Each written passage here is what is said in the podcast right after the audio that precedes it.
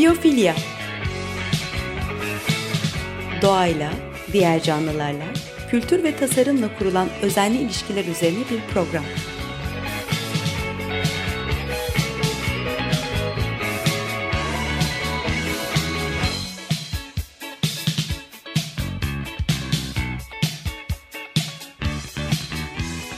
Hazırlayan ve sunan Nurhan Healer.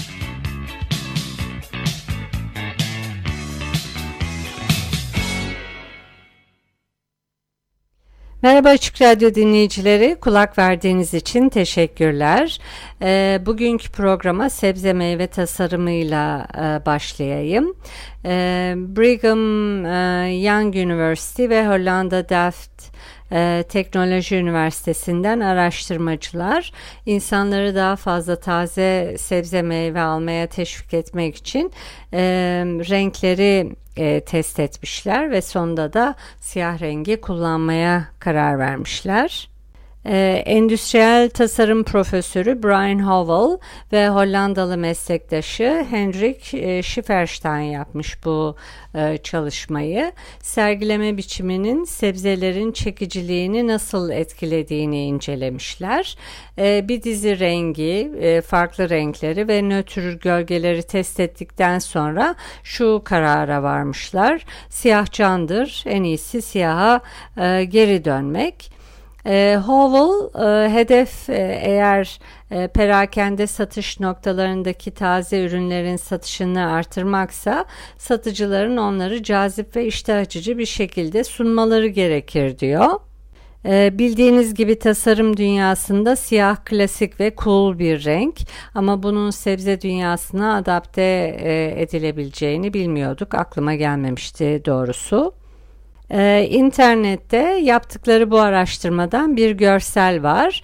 Ee, bir imaj var. Bu imaj araştırmada kullanılan farklı sebze meyveleri farklı renklerden fonlar üzerinde gösteriyor. Beyazın tonlarından siyaha kadar e, mantar, biber, patlıcan, havuç ve domates e, sergilenmiş. 46 e, kişi 5 sebzeyi e, siyah beyazın farklı tonlarında değerlendirmişler. Farklı tonlarda mantar, biber, patlıcan, havuç ve domatesin çekicilikleri ve e, fiyat algılarını değerlendirmişler. E, bu e, beyazdan siyaha kadar olan e, tona gelinceye kadar araştırmacılar sebzeleri turuncu, mavi gibi farklı fonlarda da test etmişler. Ancak e, bu renkler sebzeleri hiç de e, cazip göstermemiş. Araştırma sebzenin tazeliğini ve parlaklığını gösterecek bir renk olup olmadığını anlamaya yönelik bir araştırma. E, araştırmada sebzeleri en cazip hale, hale getiren rengin siyah olduğu o, belirlenmiş. Şöyle ilginç bir sonuç var. Sarı biberler tüm beyaz, gri ve siyah arka planda en cazip ve en pahalı algılanan sebze. E, havuç ise genellikle daha az yüzüne bakılan ve ucuz algılanan bir sebze olmuş. Bununla birlikte havuçlar siyah bir arka planla eşleştirildiğinde çekicilikte patlıcan ve mantarı bile geçmişler. E, siyah tabi her zaman e, daha yüksek kaliteli ve pahalı algılanan bir renk. E, sebzeler bile siyah fonda daha pahalı ve kaliteli algılanmış bu durumda da. E, siyah uzun soluklu ideallerin rengi, içinde sabrı ve sürekliliği barındıran bir renk. E, klasik ve asil olarak da algılanıyor. E, aklıma e, başka araştırmalar, başka gerçeklikler geldi. Bazı meyveler var mesela muzlar tek tek olduğu zaman alıcıları olmuyor ve tek tek e, muzlar kaldığı zaman da süpermarketler bunları e, çöpe atabiliyorlar. Ee, veya yamru yumru meyveler var. Kimse yüzlerine bakmıyor. Ee, işte bu meyveler doğru fonla eşleştirildiği zaman e, belki atık çöpü yerine evlere e, girebilirler. Ee, şimdi başka bir konudan bahsedeyim. Ee, pek çok Yunan adasını gezdiğim için insanlar hep böyle bir öneri sorarlar. İşte bu sene hangi Yunan adasına gidelim diye. O zaman ya Tinos'u ya da Tilos'u öneriyorum. Tinos Mermer Adası çok güzel bir mermer müzesi var içinde. Ee, çok sürprizli bir ada. Ben çok seviyorum. Mikonos'a 15 dakika uzaklıkta. Bir de Tilos diye bir ada var. Enerjisinin neredeyse hepsini yenilebilir e, kaynaklarla sağlayan bir ada. E, bu küçük Yunan adası dünyadaki diğer adalara e, sadece küçük ölçekte, sadece yenilebilir kaynaklar kullanılarak enerjide nasıl bağımsız hale gelebileceklerine dair iyi bir örnek teşkil ediyor. Bu ada Ege Denizi'nde yıl boyunca yaklaşık 500 kişiye ev sahipliği yapıyor. Bu sayı yaz aylarında iki katına çıkıyor. Ada seneler boyunca elektriğini KOS'tan sağladı. KOS adasındaki dizel bir elektrik santralinden gelen e, bir denizaltı kablosu var. Oradan elektriği alıyor. Bu yöntemle fosil yakıtlara bağımlı. Aynı zamanda tektonik faaliyetler yüzünden e, elektrik e, kesintileri de olabiliyor tabii. İşte tüm bu olumsuzluklar Tilos'u yenilenebilir enerji kaynaklarına itti. Ee, olursa bu anlamda ilk Akdeniz adası olacak. Ee, proje liderleri enerji e, üreten ve depolayan hibrit bir enerji sistemine odaklanmışlar. Ee, sistemde hem rüzgar türbünü var, güneş e, fotovoltaik sistem var. E, hava şartlarından bağımsız olarak hem gündüz hem de gece e, tutarlı bir enerji temini sağlamak için e, kapasiteli akü depolama alanı da var.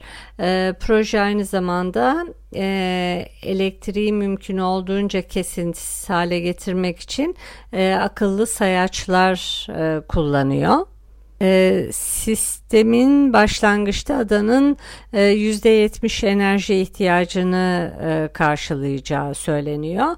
Ancak yakın gelecekte %100'e çıkabilir bu oran.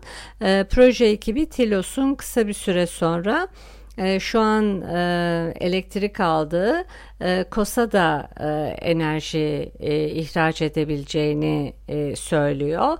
Dizel enerjiyi e, değiştirebileceğini, temiz enerji e, ihraç edebileceğini belirtiyorlar. Bu projeden yararlanan tek ada Tilos olmayacak tabi. E, bu deneyimi bekleyen Almanya, Fransa, İspanya ve Portekiz'de küçük adalar var. Bunlar da hibrit enerji sistemleri kuracaklar. Bu proje e, enerjide bağımsız hale gelmek, fosil yakıttan kurtulmak için deneyim nereden baksanız ve bu deneyimini e, dünyadaki küçük diğer adalarla da paylaşmayı umuyor. Evet, e, Yunan adası seyahat demişken oteller konusuna gelelim. E, otellere gittiğinizde banyoda tek kullanımlık şampuan, duş jeli, vücut e, losyonu, sabun, bone gibi kişisel bakım ürünleri vardır. E, mesela e, 5000'den fazla otele sahip olan e, Intercontinental Oteller grubu e, yılda 200 milyon e, mini ürünlerin boşa gittiğini e, bu plastik atıkları azaltmak için daha az israflı ve daha büyük formlara e, geçeceklerini e, açıklamışlar. Bence bu çok güzel bir haber. E, CEO'su e, bu konuda liderlik yapmaya kararlı, e, atık üretmemeye e, kararlı olduklarını söylüyorlar. E, ayrıca yatırımcıların da bu konuda baskı e, yaptıklarını da belirtmiş. E, bugün karbon ayak izi ile ilgili e, neler yaptıklarını detaylı e, takip eden bir kesim de var. Ee, geçen yıl Hilton e, Oteli'de bir araştırma yapmış e, ve e, şu sonuca varmışlar. Ziyaretçilerin üçte biri rezervasyon yapmadan önce otelin çevre politikalarını da inceliyorlarmış. Gün geçtikçe daha fazla kişi bu araştırmayı, bu incelemeyi yapıyor e, ve tek kullanımlık plastikler konusunda bilinçleniyorlar. Harekete geçme konusunda endişelerini dile getiriyorlar. E, Hilton ayrıca Mart ayında e, kısmen böyle kullanılmış sabunları toplayıp bunları eriterek e, yeni sabunlar e, yapacaklarını da açıkladı. Aslında bazı lüks markalar, oteller e, zaten seramik kaplarda banyo malzemelerini sunuyorlar. E, daha kesin ancak mantıklı bir yolda şu olabilir. E, bu ücretsiz banyo malzemelerini tamamen ortadan kaldırabilirler ya da gerektiğinde resepsiyonda satışa sunabilirler. alışveriş yapanlar nasıl süpermarkete kendi çantalarıyla geliyorsa otel misafiri de kendi banyo malzemeleriyle gelebilirler. bazen insanlar bunları yan yanlarına almak istemiyor. Çünkü eğer belli bir millet, mililitreyi aşıyorsanız uçakta valizinizi yanınıza almayıp bagaja teslim etmek zorunda kalıyorsunuz. Bunu da herkes tercih etmiyor tabii. Ama şunu da unutmamak lazım. Otel odalarında verilen şampuan veya sabunların kalitesi o kadar ahım şahım olmayabilir. O yüzden kendi kullandığımız ürünleri e, yanımıza almaktan fayda var. Tabii ona bakarsanız geçenlerde şampuan ve duş jeli alırken çok rahatsız oldum. E, hep plastik, hep plastik. E, ne güzel katı şampuanlar satan bir marka vardı. Türkiye'den gittiler. E, işte doğal ürünleri ambalajsız evde yapmakta fayda var artık. E, bir müzik arası vereceğiz. Sonra devam edelim. Mor ve ötesinden Sevda Çiçeğini dinleyelim.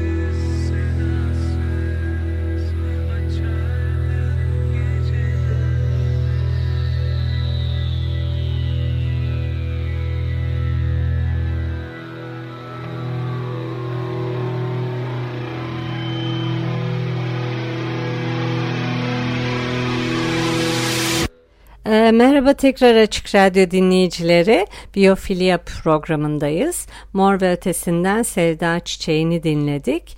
E, ilk bölümde meyve sebzeleri cazip hale getiren sergileme ve arka fon e, renklerinden bahsettim.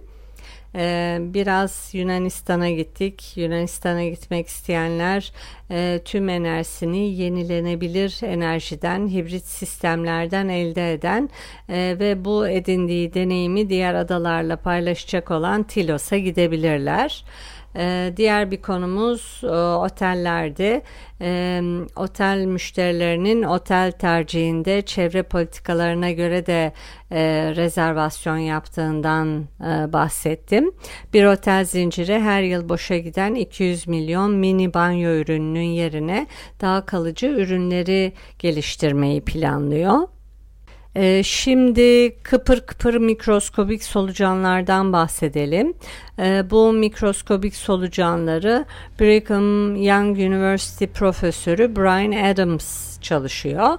Ee, bunlardan nasıl bahsettiğini duysanız şaşırırsınız. Bir videosu var. Sevgilisinden bahseder gibi bahsediyor. Çok güzel olduklarını söylüyor.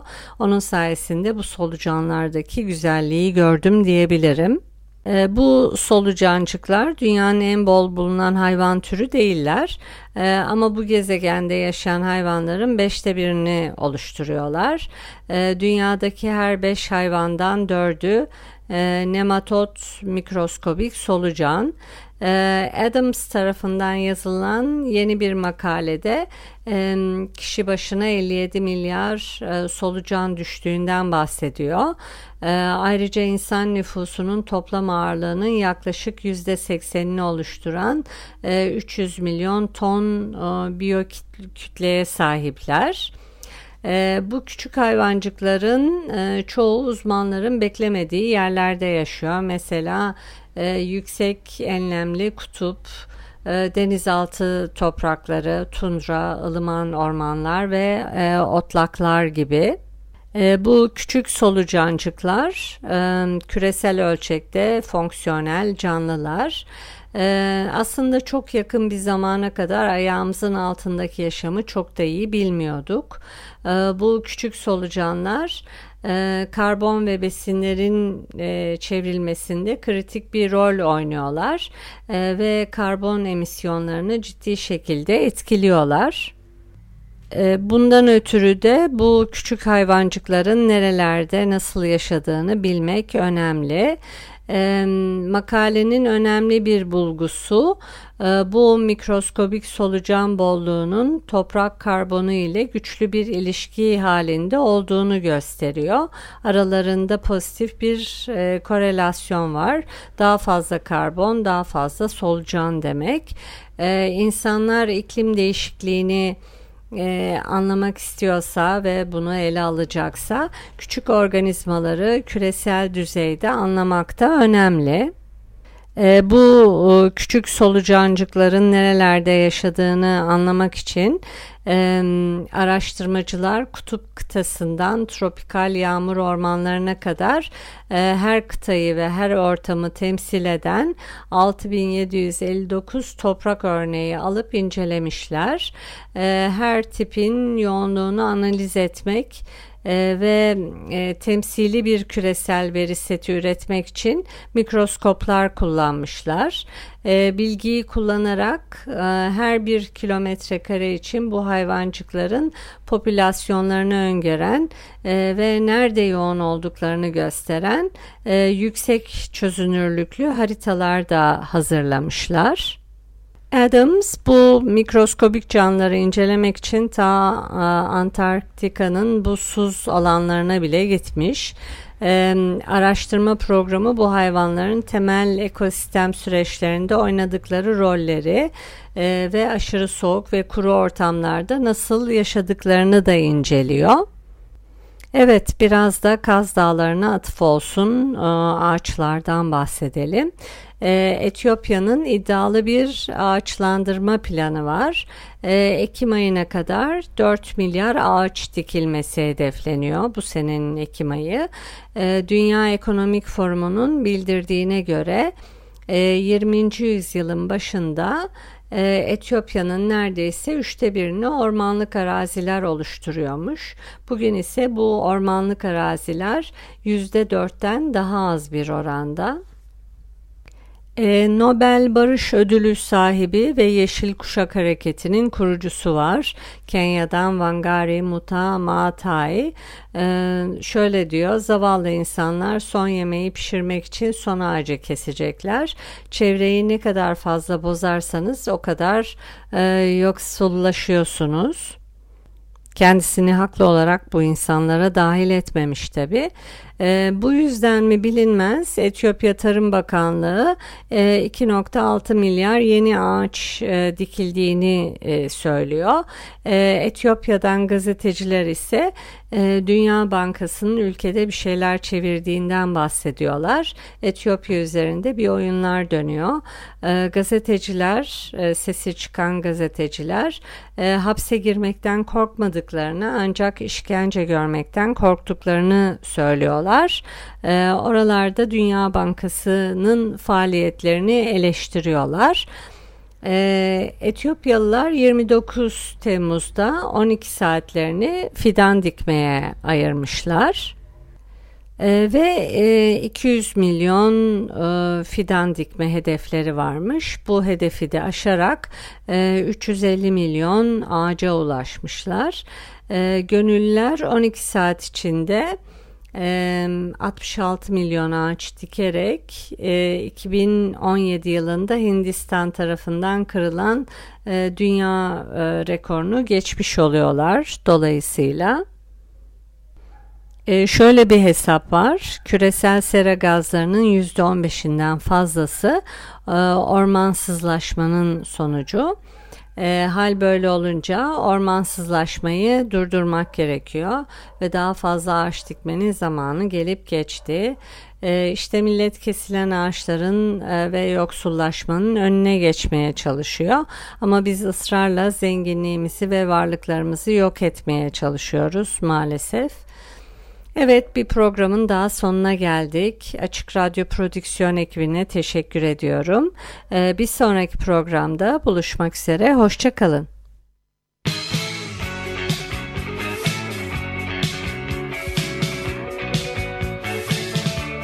Biyofilya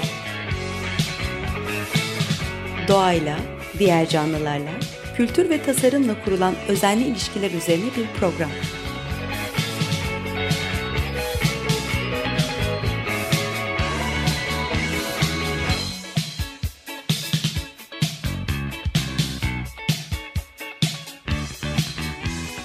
Hazırlayan ve sunan Nurhan Healer.